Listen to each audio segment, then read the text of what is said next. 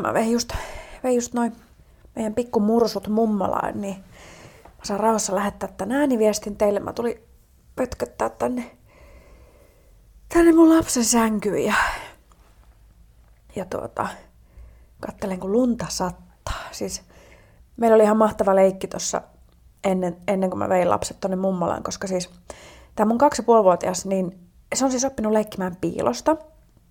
Mä en ole sitä hänelle opettanut, mä veikkaan, että mummo on se opettanut. Niin sitten me ollaan alettu kotonakin leikkiä sitä. Ja tämä meidän piiloleikki menee silleen, että, että tota, hän niinku osoittaa, että minne mun, minne mun ja mun miehen pitää mennä. Mun mies istui sohvalla ja sitten meidän lapsi antoi hänelle semmoisen sohvatyynyn, semmoisen pienen sohvatyynyn, että hänen pitää laittaa se naaman eteen, niin sitten hän on piilossa. Ja sitten mulle hän osoitti, että mun piti mennä tuollaisen meidän tuolin taakse piiloon, mikä on siis sellainen puutuoli, minkä selkänoja on siis sellaista rimaa. Ja sitä, siis, sitä rimotuksesta näkyy niin kuin läpi. Niin mun piti mennä sen tuolin taakse, ja sitten hän seisoi siinä noin puolen metrin päässä minusta, ja pisti silmät kiinni, ja laski viisi, neljä, ja hän löysi mut. Sitten seuraavaksi hän meni, meni etsimään mun miehen sieltä sohvatyynyn takaa. Aivan mahtava leikki. Tämä on siis tämä ihana vaihe, kun lapsi oppii koko ajan jotenkin puhumaan ja kaikkia tällaisia uusia asioita, niin sitten sen kanssa voi esimerkiksi leikkiä tällaista ihan mahtavaa piilosta ja muutenkin kuunnella niitä sen juttuja. Ja tässä äitiydessä on muutenkin mahtavaa se, että ei pääse pelkästään niin seuraamaan sen oman lapsen vaiheita, vaan myös näitä omia vaiheita vanhempana. Ja tämä on, niin kuin, tämä on todella hämmentävää. Siis anteeksi, mä, mä muistan silloin, kun me tehtiin lettukestää, niin mä en voinut ikinä juoda siis kahvia, jos mä oltiin alkamassa nauhoittaa, koska kun mä laitoin siihen kahviin maito, niin se, se maito alkaa nostattaa mulla aivan jäätävän jonkun liman kurkkuun. Nyt mä vedin tollasen tota suklaavanukkaan, ennen kuin mä aloin nauhoittaa tätä, niin mulla nousee koko ajan, kun semmoinen limakurkka, mutta tekisi vaan räkiä. mutta siis tota, mutta niin, tämä on siis tää hämmentävää, kun pääsee niinku näitä omia vaiheita myös vanhempana niinku seuraamaan.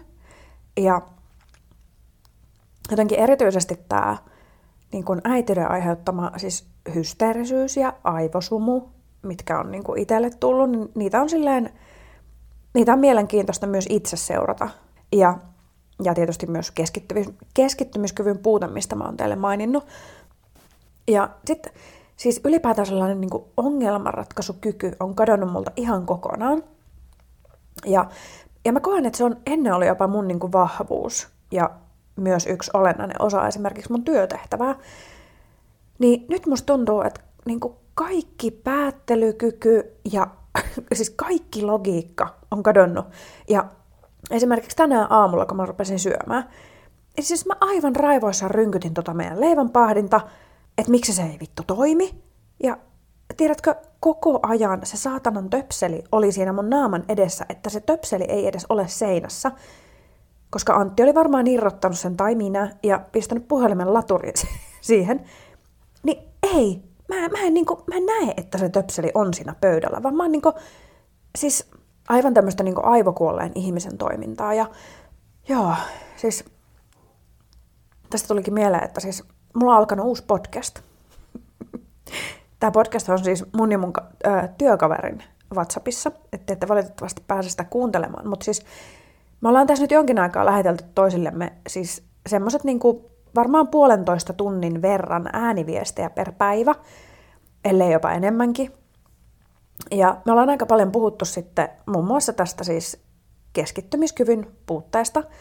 Ja, ja tota, siis mä nauroin yksi päivä ihan kuset housussa, kun tämä mun kaveri kertoi tästä hänen keskittymiskyvyn puutteesta tai olemattomuudesta. Ja hän alkoi siis kommentoimaan mulle sitä mun ensimmäistä podcast-jaksoa, missä mä puhuin, että äitiyden myötä mun keskittymiskyky on nykyään siis aivan olematon ja Mä en esimerkiksi voi ajaa autoa niin, että mulla on radio päällä, koska se radio häiritsee mun keskittymistä, niin mun on pakko ajaa siis radio kiinni. Et siinä on yksi asia muuta liikaa. Että joko pitää kuunnella radiota tai ajaa autoa, mutta ei voi tehdä molempia yhtä aikaa. Niin tämä mun kaveri sanoi, että kun hän on siis kans pohjoisesta kotoisin, että kun Rovaniemeltä ajaa Kemiin, niin sit kun tulee tää sellutehtaan haju siinä Kemin kohdalla, niin mun kaveri sanoi, että aina kun hän ajaa sitä motaria, niin hän niinku huomaa, että kun se haju tulee siinä Kemin kohdalla, niin hän niinku jarruttaa sitä vauhtia autosta hiljemmalle, koska hän ei niinku jotenkin, niinku, että kun se haju tulee, niin hänen pitää vähän niinku keskittyä siihen, että okei, nyt tämä haju on täällä, niin sitten hän ei pysty niinku jotenkin ajamaan samaan aikaan, vaan hän alkaa niinku hidastaa sitä a- ajamista. Että niinku, mitä? Ei pysty tosissaan siis niinku ajamaan autoa ja haistamaan yhtä aikaa.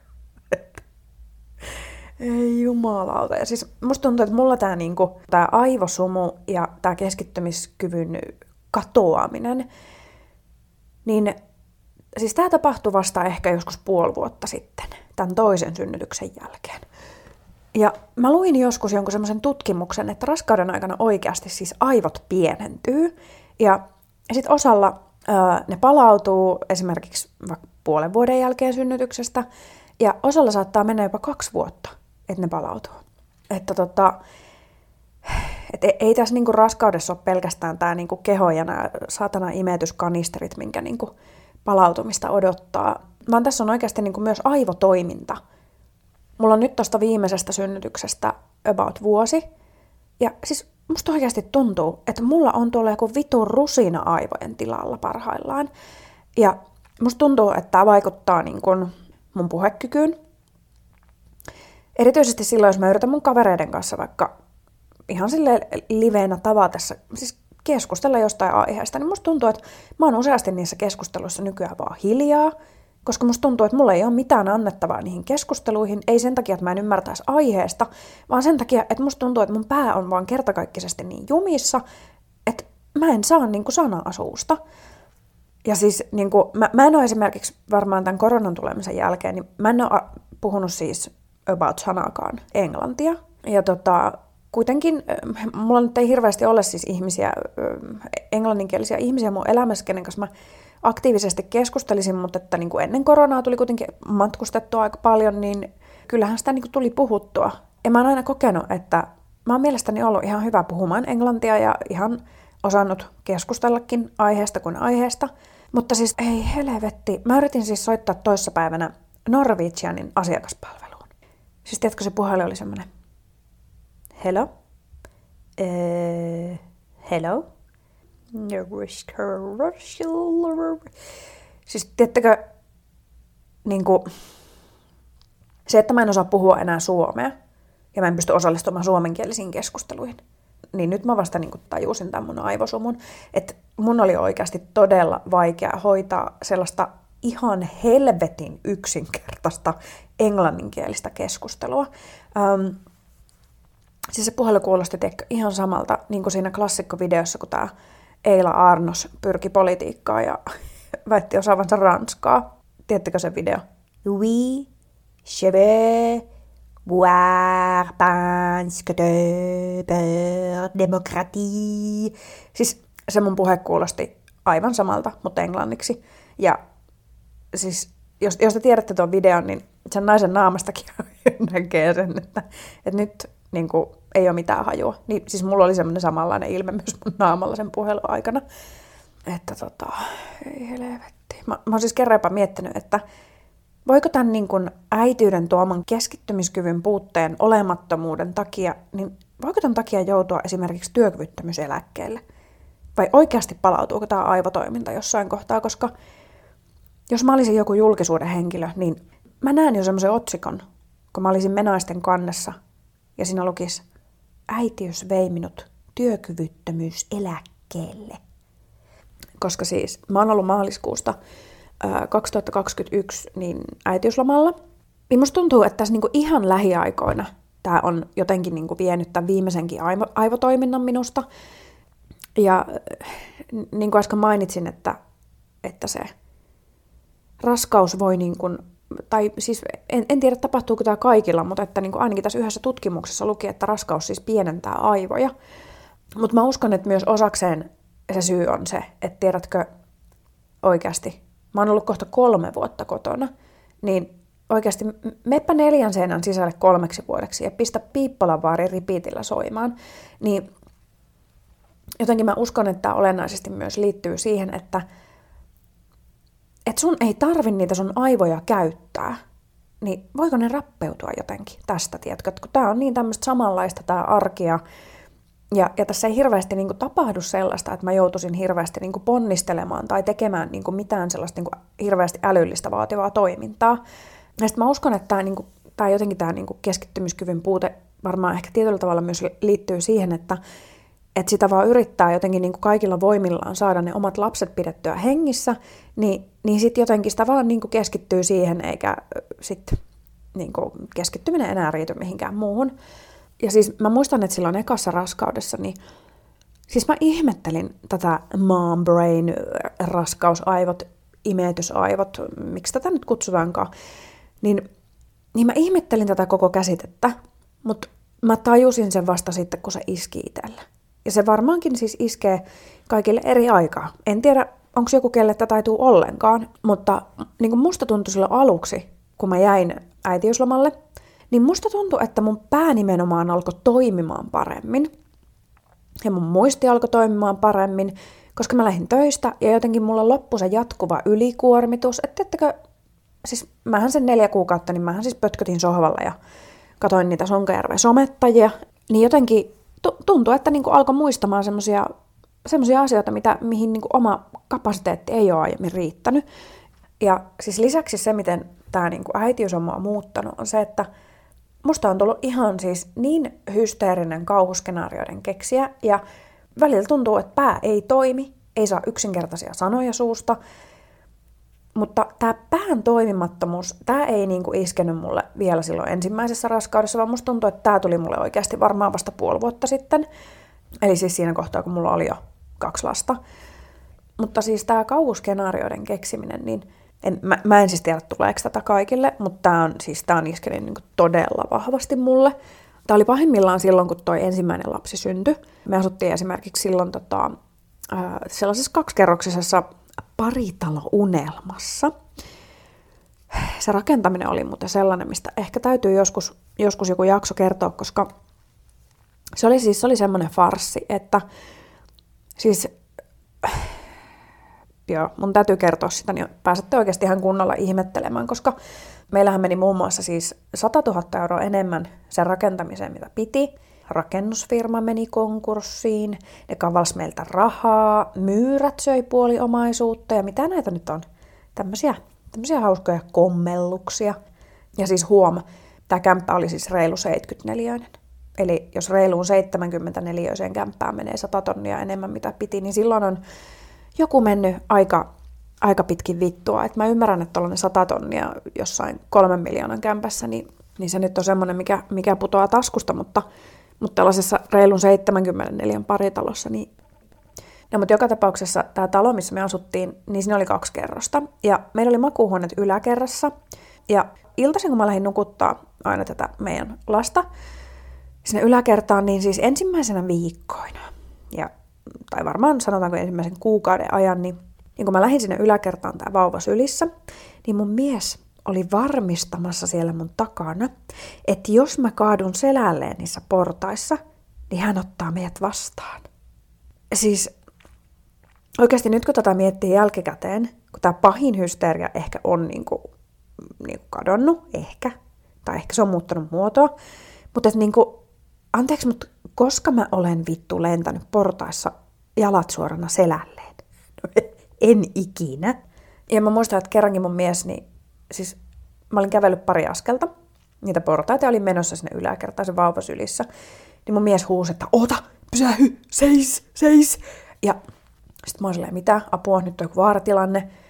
Sitten hän meni pari porosta alas, mitä hän oli ehtinyt nousta. Hän kävi laittaa eteisestä valot päälle, koska hän tajusi, että tässä on nyt vaaratilanne – että me ollaan nyt menossa tonne yläkertaan ilman, että tässä portaakossa on valot, että nyt me kompastutaan ja kuollaan kaikki. Ja tämän ylisuolevaisen hysterian lisäksi mä oon muuttunut myös todella vainoharhaiseksi. Ja se on näkynyt muun muassa silleen, että, että mä oon jotenkin ajatellut tämän äitiyden aikana, että jokaisen vastaan tulevan ihmisen agenda on varastaa mun vauva. Ja esimerkiksi siis, mä olin tuossa Helsingin keskustassa, tai Ullanlinnassahan se nyt on, mutta tällainen siis antiikkiliike kuin Fasaani. Ja me oltiin siellä käymässä mun äitin kanssa ja se liike on silleen jännästi vähän niin kuin maan alla sitä katutasosta ja sinne mennään sellaista niin kuin omituista käytävää tai sellaista niin kuin kävelyliuskaa pitkin. Ja siinä niin kuin liuskalla on heti sitä romua ja rompetta tarjolla, niin mä kerran näin, kun tosiaan mä menin sinne mun äidin kanssa, että kaksi naista jätti siihen ulkopuolelle, siihen liuskalle, vaunuihin, lapset nukkumaan. Ja tämä ei ole nyt siis, tämä ei ole mikään syyttävä sormi näitä äitiä kohtaan, vaan mä muistan, että mä silloin mietin, että, että okei, on siis niin kuin olemassa tällaisia ei näin hysteerisiä äitejä, jotka uskaltaa jättää ne lapset tuohon nukkumaan, koska ne ei ajattele, että niiden lapset ollaan ensimmäisenä varastamassa. Koska jos mä olisin jättänyt mun lapset siihen, niin mä olisin pelännyt, että joku tulee, se ottaa ne mun lapset, se lähtee juoksemaan ja se juoksee niin täysillä, että mä en saa sitä kiinni. Sitten se hyppää liikkuvaa junaa ja sinne meni. Siis kenelle on käynyt koskaan noin? Ja sitten se on myös yksi, että silloin kun tämä meidän eka lapsi oli ihan pieni, niin mä en uskaltanut siis puhua someen samaan aikaan, kun mä olin vaunulenkillä. Sen takia, koska mun piti vaan siis kaksin käsin oikeasti rystyset valkoisena puristaa niistä vaunuista kiinni, ettei ne vaunut vahingossakaan lähde bussin alle. Siis, että ne vaunut niinku yhtäkkiä vaan lähtisi niinku bussin alle. Jos sulla ei ole lapsia, niin sä varmaan mietit, että eihän tässä ole mitään järkeä. Mutta ei siinä olekaan mitään järkeä. Et näin sekaisin joku, jotkut meistä vaan menee, kun me saadaan lapsia. Että, että tota, en, en mä tiedä, onko kyseessä tämä aivojen pienentyminen vai nämä hormonit, mitkä meissä virtaa, mutta aivan siis mä en varmasti ole ainoa, joka, joka näin ajattelee, että pelkää, että, että ne vaunut yhtäkkiä vaan syöksyy mereen tai bussin alle. Ja siis mä oon huomannut, että tällaisen esikoisen äidin, siis nimenomaan tällaisen niin tuoreen muutaman viikkoisen tai muutama, muutaman kuukautisen vauvan äidin, niin sen tunnistaa sitä samasta vaunujen työntötavasta, mistä siis autokoululaisen. Koska mä tunnistan aina, jos autokoululainen ajaa vastaan. Mä käännyn aina oikein katsomaan perään, että oliko kolmio perässä. Ja aina, aina on kolmio perässä, koska tiedättekö, autokoululaiset ajaa silleen, että ne rystyset valkoisena puristaa sitä rattia silleen kädet ojennettuna niin kuin suoraan siihen rattiin. Tiedätkö, puristaa niin kuin ihan kädet suorana sitä rattia. Niin sitten nämä esikoisten äidit, niin ne työntää niitä vaunuja samalla tavalla. Että kädet ei ole yhtään silleen, että rennosti missään kulmassa, vaan se koko käsivarsi on ojennettuna silleen, että niin sä kaikilla voimilla sä jännität sitä vaunun työntöaisaa. Ja mä olin tää itekin, koska mä vaan pelkäsin, että nämä, nämä saattaa yhtäkkiä livetä tästä bussin alle ja sitten tää mulla vauva kuolee. niin kuin, mitä? Tätä ei ole mulla siis enää, tätä, tätä vaunupelkoa. Et sinänsä mä oon niinku joissain asioissa rauhoittunut. Ja siis kun mä koen, että mulla niinku, heti kun mä niinku olin synnyttänyt ja näin, niin mä niinku koen, että mulla todella monessa asiassa, niin mulla kyllä pysyy se niinku maalaisjärki päässä. Mutta sitten jotkut tällaiset niinku aivan hirveät pelot otti musta niinku jonkun sellaisen yliotteen. Ja silloin kun me asuttiin tuolla paritalossa, ja, ja tota, sitten me jossain kohtaa siirrettiin tämä meidän lapsi omaan huoneeseen nukkumaan. Hän oli joku yhdeksän kuukautinen silloin niin hän alkoi siis välittömästi nukkumaan täysiä yöunia, koska no, hän sai nukkua sillä rauhassa eikä häiriinny meidän äänistä. No entäs minä? No siitähän alkoi siis semmoinen mun niinku uni-helvetti. Mä olin siihen mennessä nukkunut tosi hyvin, koska meidän lapsi oli siis, hän oli aivan unelma, miten hän nukkui. Koska mä siis heräsin kymmenen kertaa yössä sekoilemaan. Ja siis se, mitä mä sekoilin öisin, niin se oli nimenomaan tämä varasteluhomma. Että mä olin ihan varma, että joku varastaa sen meidän vauvan. Niin mä kävin siis varmaan jonkun kahden kolmen viikon ajan noin kymmenen kertaa sen yön aikana tarkistamassa, että onhan se lapsi siellä sängyssä, eihän sitä ole varastettu, onhan se hengissä ja onhan ulkoovi lukossa. Ja sitten samalla kun mä kävin tarkistaa esimerkiksi, että onko se ulkoovi lukossa, niin mä tein sellaisen katsauksen, tiedätkö, saunan lauteesta lähtien, että eihän meidän kodissa ole ketään. Ja siis tiedätkö, ne yöt meni silleen, että mä aina hetken aikaa nukuin. Sitten taas jotkut hormonit herätti mut. Ja sitten mä totesin, että ehkä mä unohin tarkistaa, että oliko siellä eteisen kaapissa ketään nyt ne vie mun lapsen. Sitten mä menin tarkistaan, sitten mä taas nukuin hetken, sitten mä heräsin siihen, että onkohan se hengissä. Että niinkö, ehkä tämä on joku tämmöinen niinku äidinvaisto tai jotain, koska ei mun miehellä tätä, tätä tullut todellakaan. Tai jotain niinku hormonien aiheuttamaa. Ja enää mä en esimerkiksi tee näitä tarkistuksia öisin. Mutta siis mulla on yksi tällainen aika hysteerinen iltarutiini edelleen. Me asuttiin siis loppupeleissä hyvin vähän aikaa siinä paritalossa, koska siinä oli siis varreilu 74 kahdessa kerroksessa ja no se nyt ei toimi kahden lapsen kanssa. Ja siis tämä on ollut jotenkin hämmentävää useammalle teistä ja tämä on aiheuttanut monesti viesti, viestin ryöppyjä, että miksi te rakensitte paritalon ja sitten kun te saitte lapsia, niin te muutitte pienempään kerrostaloon, mutta mehän nimenomaan tehtiin toisinpäin. Eli siis me alettiin rakentaa sitä paritaloa silleen, että me ei tiedetty, että meillä on tulossa lapsia. Siitä ei pitänyt tulla mitään lapsiperhekotia. Ja no sitten yhtäkkiä vuoden ja kolmen kuukauden sisällä sinne syntyikin kaksi lasta, niin mehän sitten muutettiin nimenomaan isompaan. Et me ostettiin siis kerrostaloasunto, mikä on isompi kuin se paritalo. No mutta joka tapauksessa, niin mä jotenkin koen, että täällä kerrostalossa on jotenkin turvallisempi olla. Tai sitten varmasti voi myös olla, että nämä hormonit ei ole enää niin sekaisin, mutta mä en enää esimerkiksi pelkää sitä, että joku varastaa mun lapset. Mutta mä laitan edelleen siis joka ilta noin meidän tuplavaunut meidän ulkooven eteen joka yö sen takia, että jos mun lapsi alkaa kävelemään unissaan, Siis jos mun kaksivuotias lapsi alkaa kävelemään just tänä yönä unissaan, niin se ei kato pääse sitten tältä asunnosta ulos, koska ne vaunut on siinä edessä, koska mulla on se pelko, että jos mä en laita niitä vaunuja siihen, niin sit se saattaa oppia kävelee unissaan, koska mä olen siis lapsena kävellyt unissa, en toki vielä ihan tonnikäisenä, mutta että mulla on se pelko, että sit se tiedätkö, painelee yöpuvussa keskellä yötä täältä ulos, se menee hissillä alas, se menee ulos, sitten tapahtuu jotain kauheita. Että ei tämä niinku, hysteria todellakaan ole ihan niinku kokonaan kadonnut, mutta mä oon ehkä vaan niinku keksinyt tällaisia uusia juttuja, mistä mä niinku kehittelen itselleni näitä niinku pelko-kauhuskenaarioita. Että tota, ei tässä niinku äitiydessä ei tässä ihan hirveästi niinku järkipuoli kyllä päätä päätä pakota.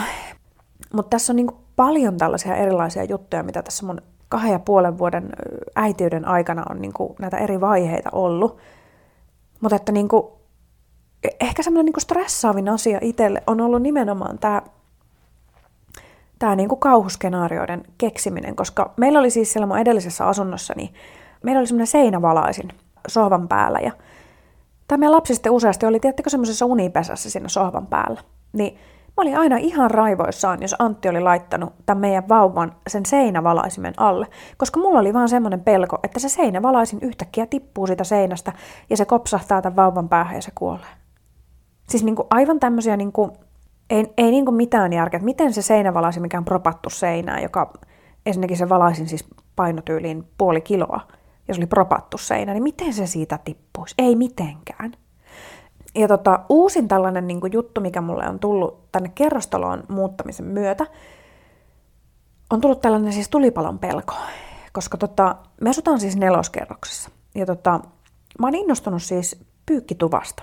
Koska lapsiperheessä tätä, siis sä saat olla niitä paskakalsareita oikeasti koko ajan tuolla pyykkäämässä. Ja siis mä rakastan tota meidän pyykkitupaa, koska siellä saa siis mm, tunnissa – pyöritettyä kaksi konetta ja niihin kahteen koneelliseen mahtuu sen verran, kun että meillä kotona pyörittää sitten kuusi koneellista pyykkiä. Niin sen asian saa tehtyä tosi nopeasti. Ja sitten meillä on, tiedätkö, se kuivaushuone siellä. Ja sitten siellä on se, se hurinna laite, joka hurisee ja kuivattaa niitä pyykkejä. Niin mulla on aina semmoinen pakonomainen tarve laittaa ne vaatteet ja, ja lakanat niin tosi tosi kauas sitä hurinalaitteesta, koska mä pelkään, että se laite yhtäkkiä sekoaa ja se imasee ne pyykit itteensä, ja sitten se vaan puhaltaa sitä kuumaa ilmaa, tiedätkö, että se on imennyt sen lakanan siihen tuulettimeen, ja sitten se puhaltaa sitä tulikuumaa ilmaa, sitten se lakana syttyy palaamaan, sitten tämä koko kerrostalo syttyy palaamaan, me asutaan neloskerroksessa, miten mä pelastan täältä itteni ja lapset ja koiran ja miehen. Ja Tämä on mennyt siis niin pitkälle, että mä olen etsinyt meidän asunnosta jo pakoreitin. Että mikä se on se pakoreitti, jos näin tulee käymään. Ja, ja siis tämän kaiken niin kuin sekoilun lisäksi se, että mä en myöskään siis muista yhtään mitään. Ähm, ja, ja silleen, että vaikka mä ehkä saatan niin naureskella välillä tälle, että mä en muista mitään, mutta se on oikeasti välillä aika pelottavaa, koska mä voin todella paljon samaistua ihan oikeasti mun muistisairaaseen mummoon. Ähm, meillä oli esimerkiksi yksi päivä tuossa sellainen tilanne, että mun puhelin oli hukassa. Ja mä sitä hetken aikaa tuossa etin ja kysyin mun mieltä, että onko sä nähnyt sitä mun puhelinta. Ja, ja tota, no sitten mä en löytänyt sitä. Sitten mä soitin mun miehen puhelimesta siihen mun puhelimeen. Että löytyykö sitä jostain. No ei löytynyt, koska se oli äänettömällä. No, sitten mä siinä jonkin aikaa sitä etin, siis löysin sen ihan muutamassa minuutissa. Sitten kun mä otin sen puhelimen käteen, niin mä kysyin Antilta, että miksi sä oot soittanut mulle kaksi minuuttia sitten? Siis mä unohdin sen, että mä olin just muutama minuutti sitten soittanut siihen. Ja tiedätkö, Antti useasti sanoo, että, että saa oikeasti nähdä, että kummalle tässä saa etsiä petipaikan jostain laitoksesta ensin, että hänen, hänen äidille vai mulle, että herranen aikaa.